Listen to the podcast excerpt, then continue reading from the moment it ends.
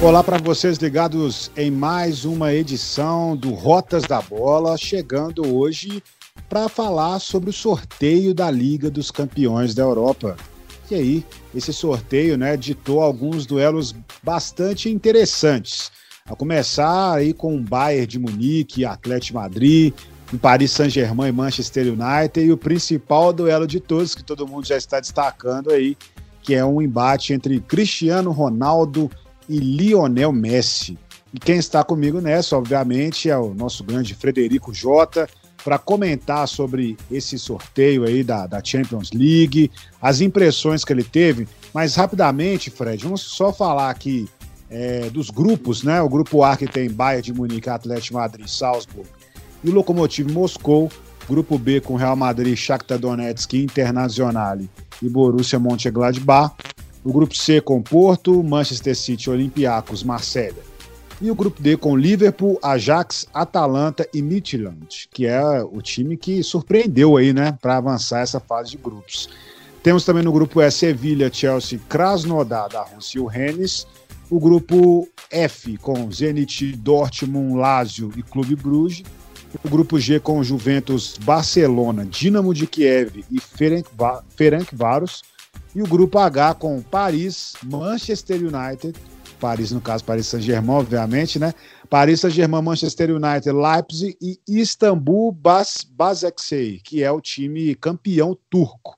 Várias surpresas, né, Fred, nessa fase de grupo, pelas condições que tivemos também dos campeões nacionais e essas surpresas também que tivemos. Qual que é o grupo que você considera mais forte? Seja muito bem-vindo, Fred. Um abraço, Josias. Mais uma vez, um grande prazer estarmos juntos aqui nesse Rotas da Bola. Um Rotas da Bola especial, porque a gente ama a Champions League, né? Eu acho que a gente pode fazer um grupo a grupo para os nossos ouvintes cornetarem ou, de repente, usarem nossos palpites para a gente, é, quem sabe, né? Para eles ganharem uma fezinha naquelas apostas que todo mundo eu sei que faz. Bas, bem ampassando, tá, Josias? O grupo H, com Paris Saint-Germain, Manchester United, Leipzig e o Basek Shir, é um nome difícil de falar, né? É, esse grupo é o que chama mais atenção. Talvez não pela toda a técnica envolvida, porque o Manchester United vive uma fase de, de oscilações, mas a gente tem dois semifinalistas da última edição da Champions League, Paris Saint-Germain e o RB Leipzig da Alemanha. E um time turco é um time que é, nunca pode ser descartado. Inclusive, era o clube do Robinho, né? O Robinho defendeu a equipe campeã turca. Então, não é um, um, deixar de lado totalmente o Istambul, não. Vai arrancar pontos de outros clubes. Interessante aí também, né, Josias? Você que vai falar melhor sobre isso. Três clubes russos entre os 32 que compõem o grupo, os oito grupos. O grupo, tecnicamente, que mais me chama atenção é o grupo D, porque tem Liverpool, tem Ajax, tem Atalanta, o Atal Atalanta de volta Champions League e já está fazendo festa no Campeonato Italiano. Então, são esses dois grupos, em um primeiro momento, os que mais me chamam atenção e que certamente vão ter a minha audiência se eu tiver que escolher entre outros grupos. Vamos fazer o seguinte, Josias? Vamos grupo a grupo, rapidinho, os nossos ouvintes, a gente dá nosso palpite, a gente fala um pouquinho dos clubes. Vamos nessa? Vamos sim, vamos sim, Fred. Você quer começar aí pelo grupo A? Então vamos lá. Grupo A, Bayern de Munique, Atlético de Madrid, o RB Salzburg, da Áustria, e Lokomotiv Moscou, da Rússia. Obviamente, dois favoritos bem destacados, né? Não vou nem falar aqui, ficar apresentando o Bayern de Munique, que além de ser o atual campeão, ganhou da Champions League, ganhou só nesse ano cinco taças, né? Cada dia que passa, o Bayern conquista alguma coisa em algum momento, né? É o Campeonato Alemão, é a Copa da Alemanha, é a Supercopa da Alemanha e por aí vai. Não para de conquistar títulos o Bayern de Munique. Ganhou também, para quem não, né, não lembra aí, já ganhou a Supercopa da Europa, conquistada em cima do Sevilha, que é o campeão, atual campeão da Liga Europa. O Bayern é favorito destacado, vai, vai se classificar com tranquilidade, apesar de ter tido um tropeço recente no Campeonato Alemão, tomou 4 do Hoffenheim, depois uma abertura com 8 a 0 no Schalke, mas dentro de casa é uma outra história, se resolve rapidinho. O grande destaque para mim desse grupo é ver a reação do Atlético com o Soares com sua camisa 9. Acho que é um jogador extra classe, terceiro maior artilheiro da história do Barcelona. É um jogador que gosta de competição grande, é um jogador que pode elevar o nível de competição do Atlético de Simeone. Os dois são favoritos. Normalmente, as últimas participações do Lokomotiv para mim foram decepcionantes. Você pode falar muito melhor do que eu, porque você é um fã do futebol russo. E o Salzburg corre por fora, mas um por fora que não chega a ser tão distoante. Pode arrancar um ponto aqui, um ponto a colar. É mais ou menos por aí, Josias? Exatamente, Fred. Eu também concordo, né? Acho que tem aí favoritos muito claros aí para todos que nos escutam realmente. A situação aí do, do, do Lokomotiv Moscou é até peculiar, né? É, essa temporada, na verdade, o Lokomotiv ele conseguiu emplacar aí uma série de, de idas, né, à Champions League, inclusive foi campeão russo ali em 2018, na temporada 2017-18, e foi como campeão russo, até quebrando uma certa hegemonia aí do, do Zenit de São Petersburgo, mas o time não vem bem, né, Fred? É, não começou muito bem esse campeonato russo, não, está ocupando atualmente a sexta posição, classificou aí, ele terminou, ele foi vice-campeão, né, da última temporada russa, e, e, participou daquele, daqueles jogos eliminatórios ali da Champions League para entrar no, na fase de grupos. E o time não vem muito bem, algumas mudanças e tal, então acho que realmente não vai conseguir fazer frente ao Atlético de Madrid e o próprio Bayern de Munique, atual campeão, né? O Salzburg, como você bem citou aí, é um time que, que vem fazendo aí campanhas muito positivas aí, né? No futebol é, austríaco e realmente também vejo aí com uma possibilidade de surpreender, né?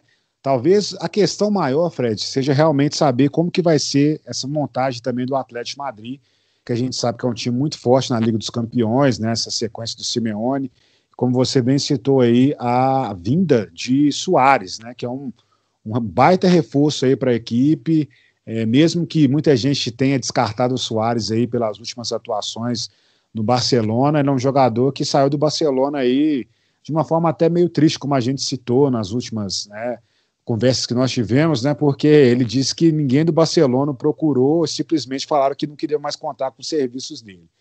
Então acho que um cara que que sai do Barcelona dessa forma, ganhando o que ele ganhou. É, se não me falar a memória, vice-artilheiro né, da história do clube, né, Fred? Você tinha até comentado sobre isso. Terceiro é, maior artilheiro. Terceiro, terceiro maior, maior, artilheiro, exatamente. Terceiro maior artilheiro da história do Barcelona. A gente não pode descartar um cara desse chegando no Atlético Madrid, que tem a tradição de ter atacantes né, do futebol sul-americano, né, sempre passando por ali com grande sucesso, e outros grandes nomes do ataque mundial, né, como a gente estava citando na redação esses dias, né, Forlan passou por lá, é, Fernando Torres, é, o próprio Diego Costa, né, que também foi chegou num tempo aí que ele estava em uma, uma grande fase, é, Davi Vidia, Agüero, então são vários jogadores, é uma tradição muito grande aí que o Atlético Madrid tem, quem sabe consiga aí recuperar né, de forma plena o nosso grande Luizito Soares. Então, nesse grupo é isso mesmo: é Bayern de Munique Atlético Madrid na cabeça. Não confio muito aí no que, que vai fazer o Lokomotiv Moscou e nem o Salzburg. Então, vamos passar para o grupo, B aqui então, Fred, com vamos lá. Real Madrid, né? Shakhtar Donetsk, Internacional e Mönchengladbach.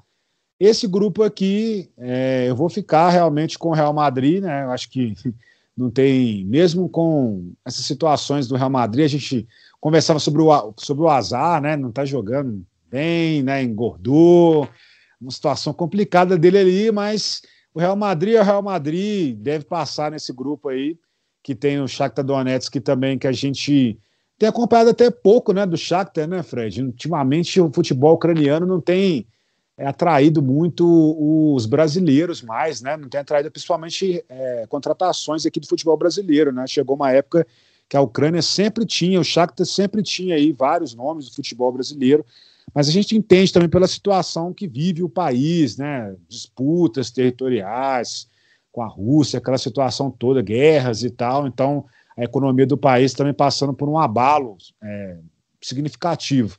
Inclusive com o Shakhtar tendo até que mudar de cidade ali, né, para fazer os seus jogos. E a Inter de Milão também é a minha outra aposta. A gente viu algumas partidas da Inter de Milão já nesse início de campeonato italiano. Um time bastante atraente, um time que tem Lukaku, a gente nunca pode descartar, né? É, então, para mim, eu acho que, que dessa vez aí vai passar Real Madrid Inter de Milão, Mönchengladbach. Vou falar com você que o Mönchengladbach não me agradou muito nessas, nessas primeiras é, aparições aí no futebol alemão dessa temporada, né? Da última também eu achei o time com altos e baixos, então confio mesmo em Real Madrid e Inter de Milão. É isso mesmo, Fred? Olha, o Real Madrid, quando a gente fala de Champions League, não dá para você ignorar o Real Madrid, né? Isso não tem, não tem muito que o que falar. Agora, esse time do Real Madrid é um time que não me encanta em nenhum momento, né? Não é um, um Real Madrid do Cristiano Ronaldo com um craque fora do normal.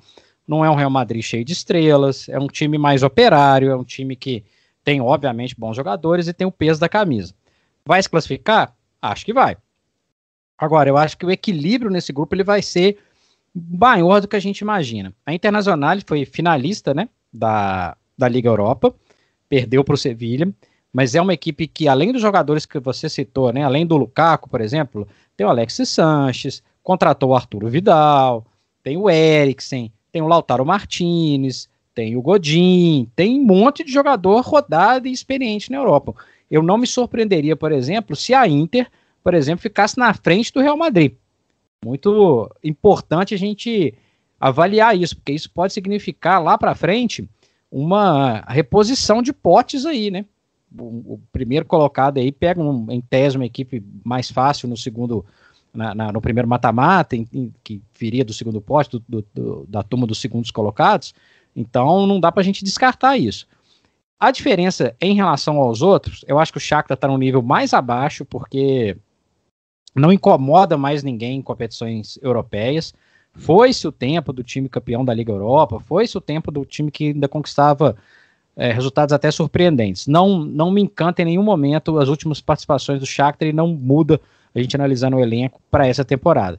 Quem pode arrancar um pontinho aqui a colar, aí sim eu vou discordar um pouquinho de você, é o Mönchengladbach.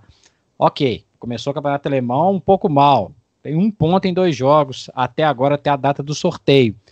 Não acredito que é, vai fazer frente a ponto de se classificar, mas é um time alemão, é um time que não tem medo de jogar, é um time que fez boas participações na Bundesliga nos últimos anos. Está começando a ficar um pouco mais frequente a participação em competições europeias. Não dá para simplesmente ignorar e falar que ah, vai correr por fora. É superior ao Shakhtar, na minha opinião, e pode sim arrancar pontos, por exemplo, do Real Madrid, que vive um momento não tão brilhante, e da Inter, que apesar de, na minha opinião, ser a favorita para vencer esse grupo, ainda não é um, uma equipe pronta. Então, assim, vou de Inter e Real Madrid nessa ordem mas com olhos abertos para o Mönchengladbach, porque ele pode tirar pontinhos aqui e acolá, viu, seu Josias Pereira? Pois é, Fred, realmente. Eu também concordo com você que, que pode acontecer do time alemão, né? Pegar alguns pontos ali, mas pelo futebol que eles apresentaram ali, não sei não, viu, Fred? Eu vou ficar nesse meio pé atrás aí em relação ao que eles podem apresentar nesse grupo B. Agora, passando para o grupo C, temos aí o Porto, Manchester City, o Olympiacos e o Marsella, né, que foram aí os classificados aí para esse grupo C, foram selecionados para esse grupo C da Liga dos Campeões. Inclusive o Porto, né, Fred, é o único representante português que está aí na competição, né, nessa fase de grupos da Liga dos Campeões. E o engraçado é que o, Olympiacos e o Marcelo, eles são treinados aí por times, ó, por treinadores portugueses, né? Então vamos ter esse confronto, esse encontro triplo de portugueses, mesmo que não tenha os portugueses aí, né? O Benfica, a situação do Benfica é complicada, né? Jorge Jesus vai tentar salvar o time nessa temporada, e vamos ver como é que vai ser isso. Mas o Porto, difícil, né, Fred? O Porto dominou o campeonato, né? A gente viu lá como é que foi a situação, foi, foi até muito fácil para o Porto né, conquistar esse título. É, tendo em vista aí a, a péssima campanha que fez o, o, Benfica, né, tendo inclusive que fazer essa operação para trazer o Jorge, para levar o Jorge, Jorge Jesus de volta. É um grupo que, para mim, já de cara, já coloca aqui o Manchester City e o Marselha. Eu acho que os dois vão classificar. E eu já descarto o Porto, não sei o que, você acha aí dessa opinião minha, mas eu acredito aí que o Marcelo vai conseguir chegar nessas oitavas de final da Liga dos Campeões. Olympiacos é um time que a gente também é, não sabe muita coisa assim do que, que eles podem produzir, mas eu não vejo agora, nesse momento, aí competindo com Marcélia e nem com Manchester City, Fred. Olha, Josias, o favorito, na minha opinião, disparado é o Manchester City. Manchester City que não vive, não vive um bom momento. Tomou cinco do Leicester em casa pela Premier League, não encanta, mas a gente sabe que o Pep Guardiola foi contratado para quê? para tentar ser campeão da Champions League. Então pode estar tá aí guardando suas fichas exatamente para essa competição. Precisa de melhorar, a janela ainda está aberta, imagino num, num reforço é, da equipe de maneira geral. O, na verdade, o Manchester City já começou a se reforçar, por exemplo, mandando o para o Benfica, né, Josias? É, tem algumas, alguns reforços aí que, que o clube inglês já começou a fazer. Essa disputa pelo segundo lugar, ela vai ser bem equilibrada, na minha opinião. O Olympiacos tem uma tradição de disputar inúmeras Champions League e arrancar inúmeros pontos e dar trabalho. Vai classificar? Acho que não. Inclusive, você falou de técnico português, o técnico do Olympiacos é o Pedro Martins. É interessante dizer que o Rafinha também está lá, ex-Flamengo, é o jogador mais conhecido assim do público brasileiro e é um time que vai arrancar um pontinho aqui e colar, o que torna essa disputa pelo segundo lugar um pouco mais acirrada. O Olympique de Marselha, do André Vilas Boas, né, o outro técnico português desse grupo, é um time que passa por um momento de transição. Não disputa título, né? É, na França não tem como disputar título, na verdade, então não dá para esperar muita coisa diferente. Tem jogadores interessantes, tem o Paê, que passou um tempo no, no West Ham da Inglaterra, tem um jogador um pouco mais é, é, rodado, tem o Camarra, que é defensor francês, tem alguns jogadores interessantes, mas um time ainda incapaz, na minha opinião, de disputar em, em alto nível uma competição europeia, Josias. Agora, exatamente por causa desse fator do Olympiacos e do Olympique de Marseille ser dois, serem dois, dois equipes, dois clubes que não não estão com essa força toda, a tradição do Porto pode sim fazer diferença. O Porto que pode perder jogadores importantes, por exemplo, como Alex Telles, lateral esquerdo, que está aí na mira do Manchester United, né? Qualquer momento pode aparecer lá em Old Trafford. E a questão é o seguinte: é um, um, uma disputa pelo segundo lugar extremamente equilibrada. Extremamente equilibrada. Não, eu acho que o Porto não vive seu melhor momento, mas não a ponto de ser pior ou correr risco diante de Olympique de Marselha ou Olympiacos. Então, nesse caso, apesar aí de muita gente em baixa, né? Muita, acho que é um grupo com quatro, quatro é, equipes em baixa. Eu vou de Manchester City e vou de Porto. E aí já vou até aproveitar aqui, ô, Josi, já vou emendar o D aqui, pode ser? Pode ser, pode ser, Fred. Esse grupo D é o que tecnicamente mais me agrada. É, tem o Liverpool, que acho que eu não preciso ficar apresentando aqui o Liverpool. Né? É, é um time tão bom que o, o Klopp pouco reforçou. E esses poucos reforços que o Klopp levou são reforços que são relevantes. Meu parente lá, né, Josias, o Jota, é um jogador com rodagem de Premier League, um jogador que veio do Wolverhampton, um atacante, já está sendo utilizado pelo Klopp é um jogador que tem muito potencial, é diferente de, de contar no banco com um jogador que, apesar que tem uma mística né, em torno dele, que é o Origi, fez gol até em final de, de Champions League contra o Tottenham, mas é um jogador mais técnico, um jogador que pode agregar bem mais do que o Origi.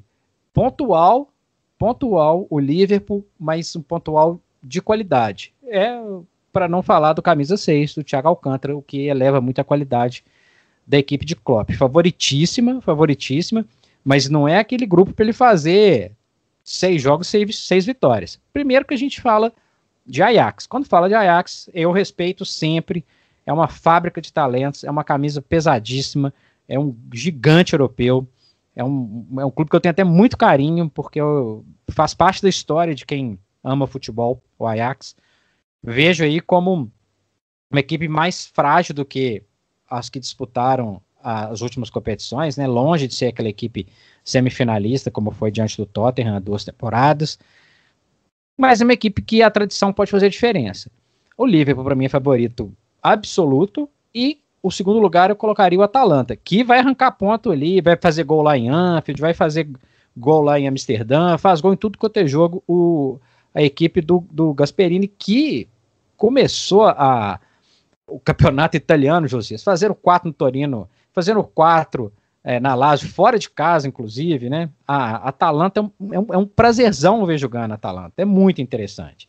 A Atalanta tem esses é, dois jogos aí e oito gols. Então já dá uma prova do que, que pode fazer na Champions League com o mesmo, vamos dizer assim, descompromisso que teve no ano passado, que fez a equipe chegar tão longe. Isso é muito interessante. Ela não tem a obrigação do Liverpool de classificar. Né? E agora o nosso querido Midtjylland, esse aí, Josias, esse aí, ele vai ser um, um, um figurante. É difícil falar. É, veio bem, veio das fases é, eliminatórias, né? Eliminou, por exemplo, o Ludogorets, que é, um time que já tinha uma tradição imensa de participações em fase de grupos.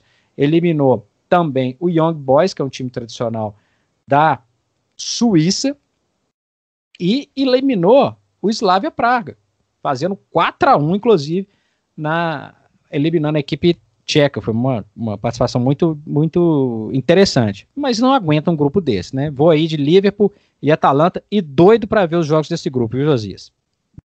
Pois é, Fred, eu já vou. É, vai ter engraçado né, você falar sobre o Midland, porque é um time dinamarquês, né? Campeão dinamarquês.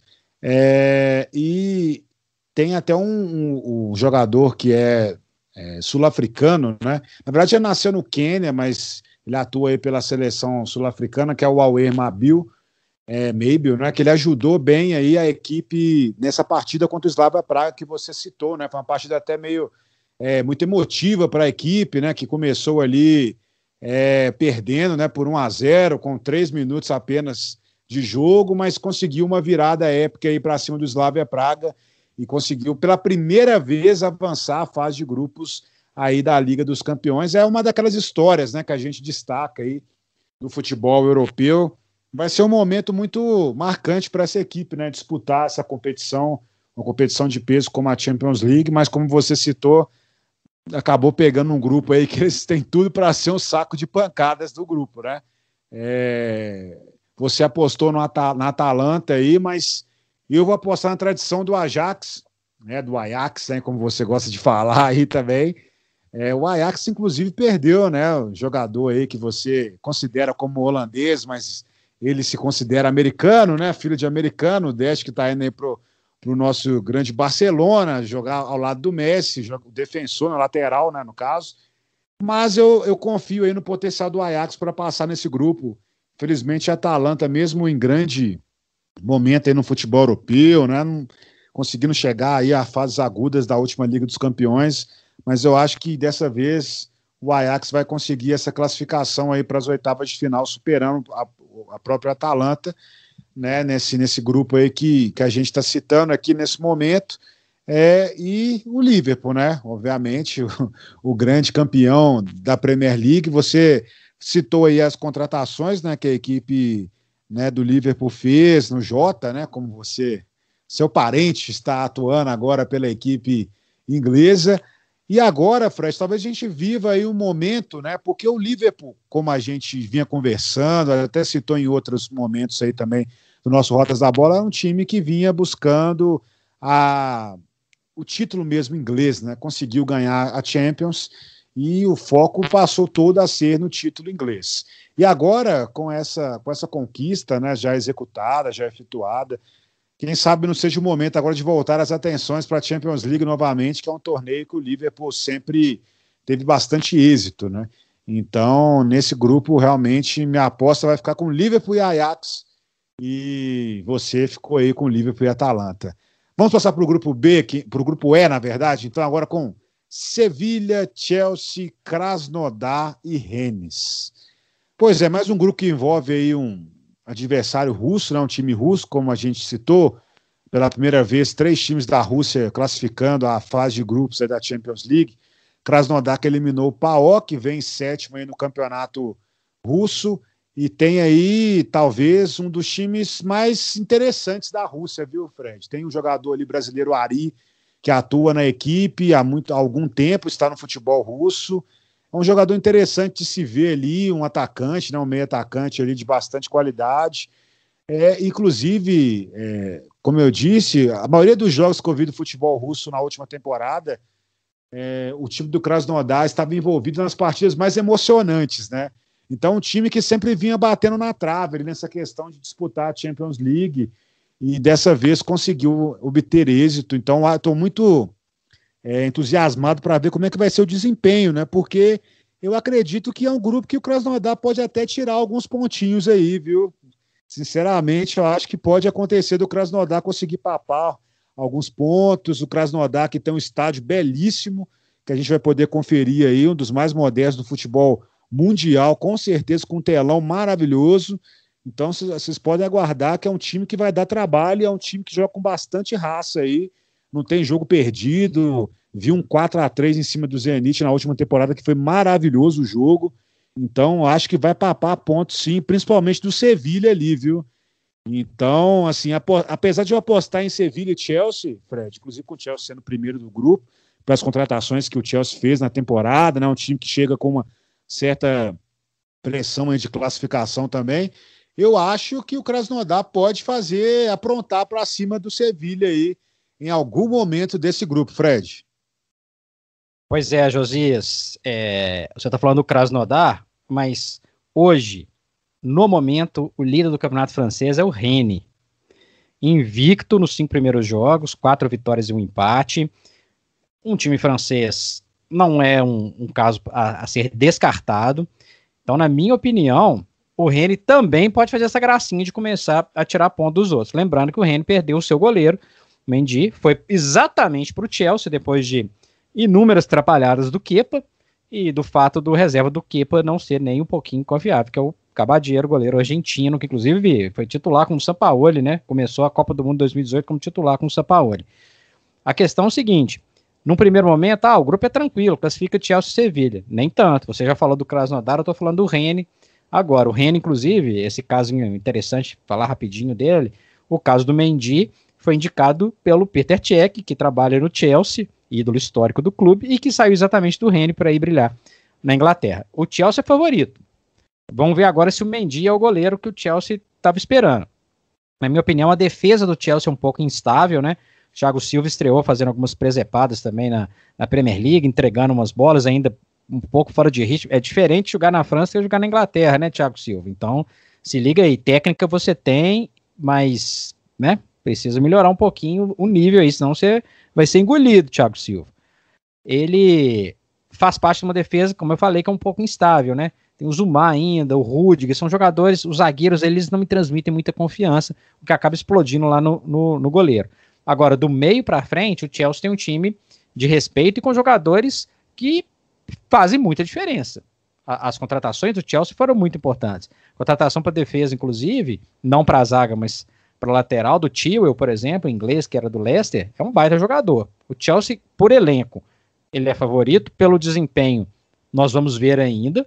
O Sevilha, com a rodagem de Liga Europa, é uma coisa, o Sevilha de Liga dos Campeões é outra, então corre ali um risco de tropeços na Rússia e tropeços na França.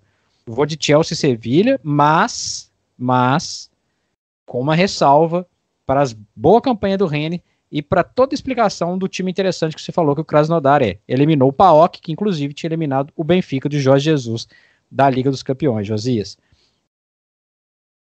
Pois é, Fred, agora a gente chega no grupo F, né, com Zenit, Dortmund, Lazio e Clube Brugge. É um grupo que apresenta aí uma possibilidade boa do Zenit avançar né, para a próxima fase. Eu já coloco aqui mais uma vez falando do futebol russo, né, Fred? Eu acho que o Zenit tem capacidade de topar de frente com a Lazio aí. Não confio muito no Clube Bruges. É, então pode ser que o Zenit consiga essa proeza agora, essa façanha que o time do Zenit é muito bom. É um time que tem peças interessantes, tem os dois brasileiros, né? O Malcolm e o próprio Douglas Santos, que passou aqui pelo Atlético.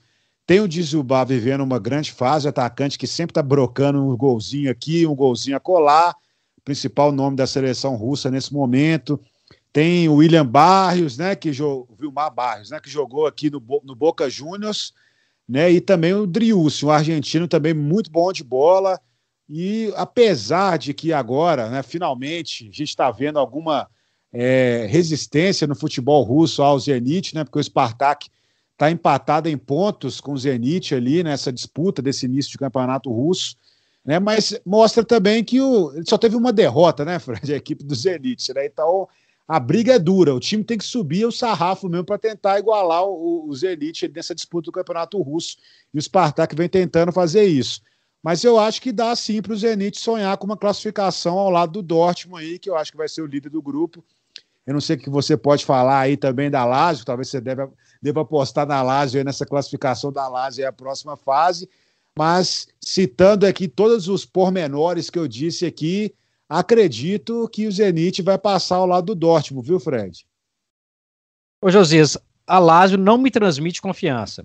É uma equipe com um ataque poderoso, mas uma equipe que toma muitos gols, né? Recentemente, como eu falei, tomou quatro da Atalanta jogando em casa. É uma equipe irregular, uma equipe que em algum momento, não vou falar que fez frente, né? Mas chegou a somar alguns pontos que de repente poderia até incomodar a Juventus lá no, no topo da última temporada do Campeonato Italiano. A Lazio é inconstante.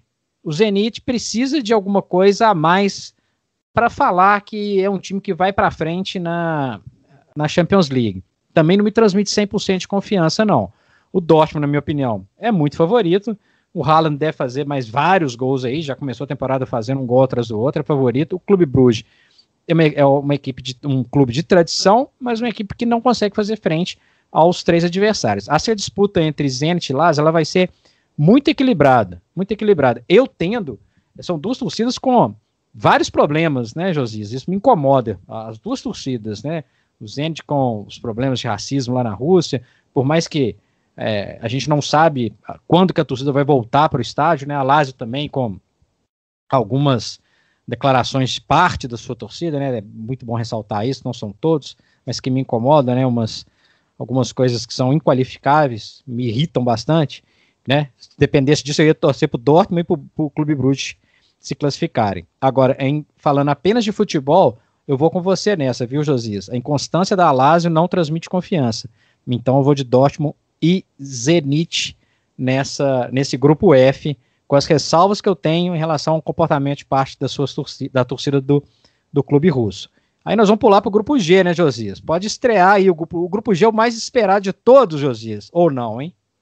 Com certeza, o mais esperado, porque coloca realmente Juventus e Barcelona, Cristiano Ronaldo e Messi de volta se enfrentando, né, Fred? O pessoal do campeonato espanhol tá com saudade aí dos dois, viu? Porque a situação lá, sem os dois é, disputando, né, frente a frente, ficou meio complicado e eles deram graças a Deus que o Lionel Messi ficou no Barcelona aí para essa temporada, mas teremos esse confronto CR7 Messi no grupo G, que ainda conta com o Dinamo de Kiev, é, Dinamo Kiev, como dizem aí os, os próprios é, ucranianos, né, no caso, e o Ferencváros, que é um time da Hungria, que chega aí também nessa fase de grupos da Champions League, e obviamente minha aposta aí com certeza vai ficar com Juventus e Barcelona, né? acho que não tem nem é, o que pensar o diferente nesse grupo, né? Porque se o Dinamo de Kiev e o Ferencváros classificar aí para a próxima fase é porque aconteceu alguma coisa muito errada, tem que cair o mundo lá em, lá em Turim e também em Barcelona, né, Fred? Ah, sem dúvida, né, Josias? O, o favoritismo da Juventus, né? Para começo de conversa.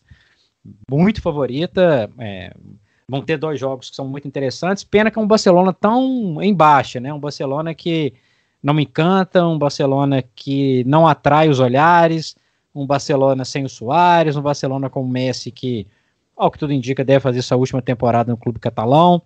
É um Barcelona bem distante daquilo que a gente já viu, mas é o Barcelona. Então o peso da camisa faz diferença, a, a, a tendência de bons jogos ela é nítida, mesmo com essa alteração não só dentro de campo, como fora de campo, agora com o Kuma no comando do Barcelona a Juventus.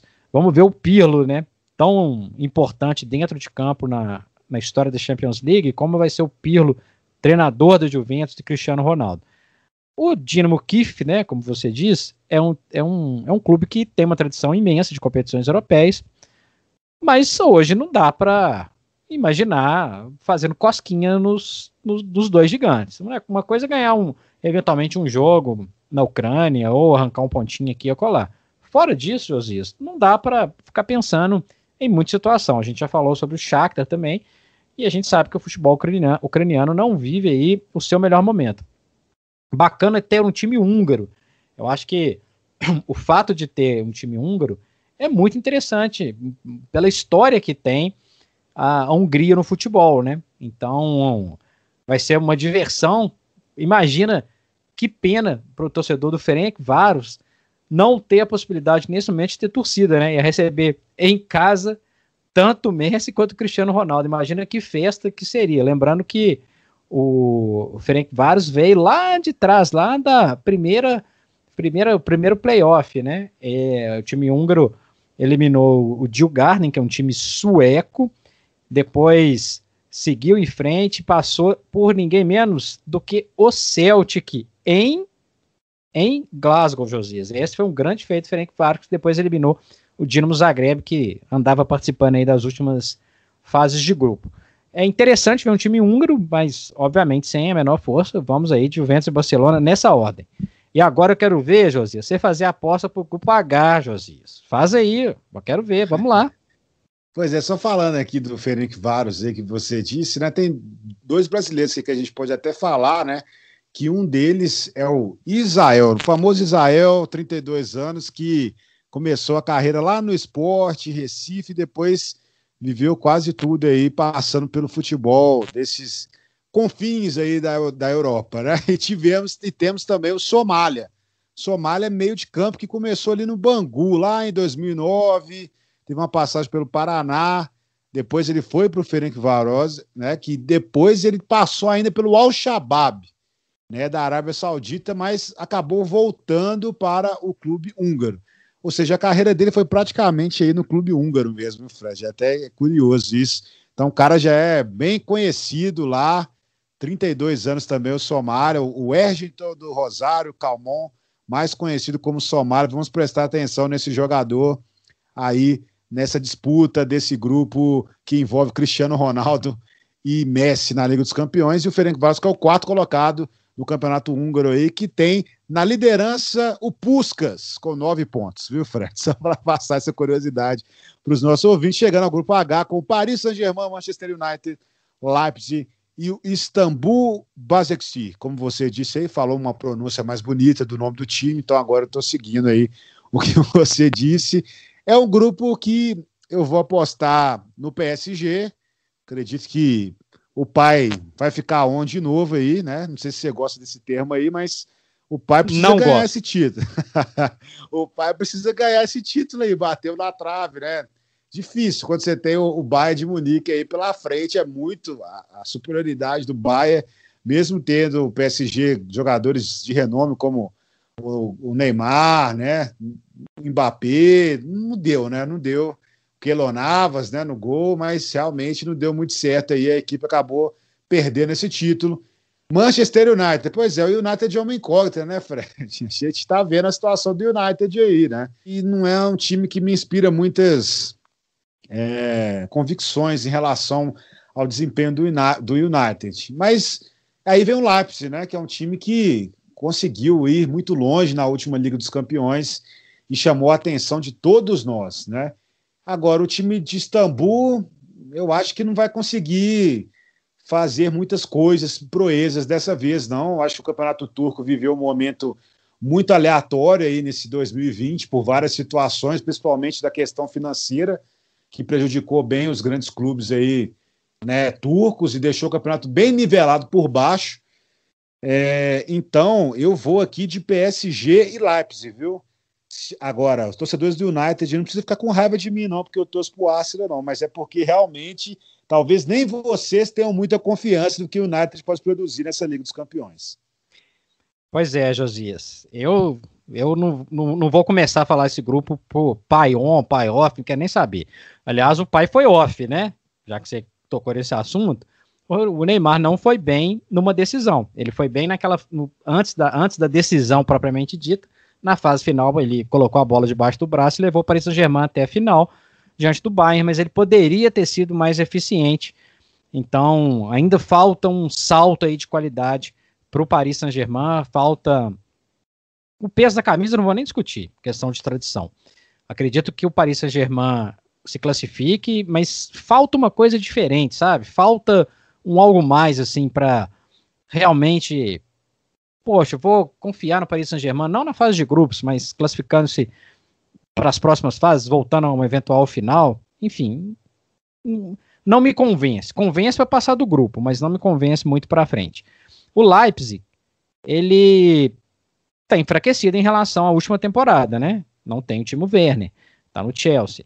Agora, mostrou também que na hora da decisão, contra times não vou falar que o Paris Saint-Germain é aquele, é aquela camisa mais pesada da Europa, mas foi muito mal, né? Foi muito mal na, na, na no mata-mata diante do Paris Saint-Germain. Historicamente, é, a gente for pegar os últimos resultados, eles a, podem fazer muita diferença, né? Tanto para Paris, tanto para Leipzig, que é a sua aposta. Mas na Champions League eu acho que tem um peso da camisa. O Manchester United, Josias, é provavelmente o Manchester United mais é, pouco confiável dos últimos anos.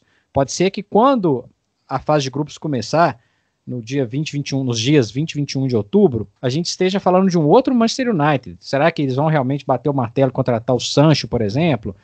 Eles estão guardando uma grana aí para contratar alguém de peso. E precisa mesmo, porque o time é muito irregular. De Gea em, em fase ruim, a zaga é inconstante, contratou uma né, por uma baba de dinheiro o Maguire mas ele sozinho não resolve. Sempre quem está ali do lado dele não está correspondendo, é o Lindelof, ora, ora o Lindelof, ora o, o Bailey, que acha até que tem mais, mais técnica. Às vezes está lá o Luke Shaw na lateral esquerda, enfim. Tem jogadores que, nos bons tempos do United, seriam, no máximo, bons reservas. O time tem uma eficiência no ataque, com o trio Greenwood, Rashford e Marcial, que é muito interessante e todos eles abastecidos pelo Bruno Fernandes, que foi a disparada melhor contratação do ano da equipe de Old Trafford. Tem o Pogba, que também em nenhum momento repetiu as atuações que teve na Juventus lá na Inglaterra. Então, assim, tem bons jogadores, mas precisa de um algo mais. Mas esses bons jogadores, para mim, já são suficientes para pelo menos colocar o Manchester United nas oitavas. Não acho que com esse atual elenco, atual perfil de jogo, vá muito longe na Champions League, mas passa ao lado do Paris. O Basakeshir, é o nome difícil aí, é um figurante no momento. É, a gente né, não está aí vendo os tradicionais Galatasaray, o, o, o próprio Fenerbahçe, o próprio Besiktas, né, clubes importantes da Turquia, que concordo com você, foi uma temporada atípica, o, já está, vamos dizer assim, no lucro, né, o, o, o Basakeshir, e a questão é a seguinte: com a torcida, seria interessante lá os jogos na, na Turquia, porque é realmente um, um, um caldeirão lá e, e, teria uma pressão enorme que poderia ter alguma gracinha. Sem torcida, José, sinceramente, difícil imaginar alguma coisa. Vou de Paris e Manchester United. Lembrando que, apesar da fase ruim do United por um bom tempo, não te, teve recentemente uma eliminação do Paris Saint-Germain pelo Manchester United no Parque de Princes Lembrando que a camisa pesa, e, a camisa do Manchester United é muito pesada, Josias. Pois é, Fred, a gente vai chegando aqui na parte final do nosso podcast. É lógico que hoje a gente deu uma ampliada, né? Porque realmente a gente está tratando aqui de um assunto especial que é a Champions League. Acho que todo mundo compreende que a gente está passando por todos os grupos, então tem sempre uma análise aí é, sobre essas chaves. Que agora a gente vai chegar na, na, nas premiações, né? Primeira delas, né? A gente vai citar aqui rapidamente, depois eu vou passar para o Fred aí comentar o que, que ele achou, que é a conquista de melhor jogador da UEFA por Robert Lewandowski, com 477 de pontuação, su superando o Kevin De Bruyne, que foi o segundo, o Manuel Neuer, o terceiro, o Lionel Messi, o quarto, e o Neymar ficou ali na quinta posição. O Neymar que ficou na frente até mesmo de Thomas Miller. Acho que o Miller deve ficar muito traumatizado com essas premiações, porque ele é sempre campeão e nunca consegue nem subir nessas premiações, mas tudo bem, o Miller, o que importa é que o Miller pode falar para todo mundo, sou campeão do mundo, campeão da Champions League, campeão de tudo que vocês têm aí, não recebi prêmio, mas continuo sendo campeão. E aí nós tivemos o melhor goleiro, né, que foi o, o alemão Manuel Neuer, obviamente, né, conquistando aí essa honraria. O melhor defensor foi também o alemão Joshua Kimmich, que né, começou o torneio ali como lateral direito e terminou até como meio campista da equipe do Hansi Flick. Ele superou, né, Fred, outros jogadores ali do, do próprio Bayern de Munique, né, que foi o Alfonso Davis e o Alaba, companheiros aí no Bayern de Munique. E nós tivemos também aqui é, o belga, né, o Kevin De Bruyne, ganhando a disputa como melhor meio-campista da Europa, superando aí o Thiago Alcântara e o Thomas Miller, outros jogadores aí também do Bayern, né? no caso o Thiago Alcântara agora no Liverpool, né, passando aí essa, essa transição de times agora. Para completar, o Lewandowski levou também o título aí, o troféu de melhor atacante, deixando para trás o Mbappé e o Neymar. E ainda tivemos aí o melhor técnico para Hansi Flick do Bayern de Munique, que recebeu mais votos do que o Klopp e o Nagelsmann do Leipzig, né? Que todos eles de nacionalidade alemã, Fred. Então a gente já teve aí uma certa é, presença forte dos portugueses aí nessas listas da, da UEFA e agora os alemães dominando essas premiações, no caso de técnico, que você também pode falar, né, né, Fred, sobre o nosso digníssimo Didier Drogba, né, que faturou também um prêmio. O, o Drogba, que é um monstro, né, ele foi o vencedor do prêmio presidente da UEFA de 2020. Ele, a justificativa para isso é o compromisso com excelência dentro e fora de campos. Resumidamente, o Drogba jogou muita bola, é, foi um monstro dentro de campo, falando um português mais, mais claro, né? Um dos maiores atacantes da sua geração, decisivo, nós falamos do Bayern de Munique, decisivo para a conquista do Chelsea da Champions League em 2012, um, um personagem também muito importante para a Costa do Marfim. Então, dentro e fora de campo, o Drogba merece todos os elogios. Em relação aos prêmios, não dá para sair, né? Neuer Kimmich, que jogou bola demais na fase final. O De Bruyne, na temporada toda, foi muito bem. Na fase final da Champions League, eu não gostei tanto assim. Acho que o Thiago Alcântara poderia ter levado isso também e fechado toda a conta aí para o Bayern. Lewandowski, não vou ficar discutindo. E o Flick, talvez, eu não votaria nele. Eu não escolheria ele, porque acho que o feito do Klopp na Premier League foi muito importante. Foi uma coisa assustadora e acho que teria um peso importante sem desmerecer o Flick, pelo amor de Deus. Para a gente fechar, Josias, lembrando que 20 e 21 de outubro é o início da fase de grupos, dos jogos da fase do grupo, que vão até 8, 9 de dezembro. Calendário primidinho aí, como a gente está percebendo no futebol no mundo inteiro. Depois disso aí é sorteio e mata-mata para 2021. Eu vou fechar a minha participação por aqui. Muito bom ter vocês aqui mais uma vez no Rotas da Bola. Em breve nós estamos voltando, gente. E não vou falar agora, não, nem o Josias vai falar, mas com novos quadros, com convidados especiais. Tem muita coisa interessante no Rotas da Bola nas próximas edições. Não é isso, Josias? Feche por aí você. Então, vamos continuar aí acompanhando o Rotas da Bola. Agradeço mais uma vez a participação de todos os nossos ouvintes aí que sempre têm nos acompanhado nas redes sociais e também aí por, pelo SoundCloud, pelo Spotify. A gente vai vir com novidades aí pela frente, né? Com outras, é, outros quadros, como o Fred citou. Vai vir muita coisa legal, realmente. Vocês vão curtir, o pessoal que acompanha aí outros grandes, outros centros né, do futebol mundial vão acompanhar as nossas ideias aí com bastante afinco e vão ver aí que estamos trabalhando arduamente para trazer um conteúdo ainda melhor para vocês, né, que nos acompanham no Rotas da Bola e que, assim como nós, tem essa paixão pelo futebol internacional. Então é isso, pessoal. Até a próxima edição do Rotas da Bola. Um grande abraço para vocês.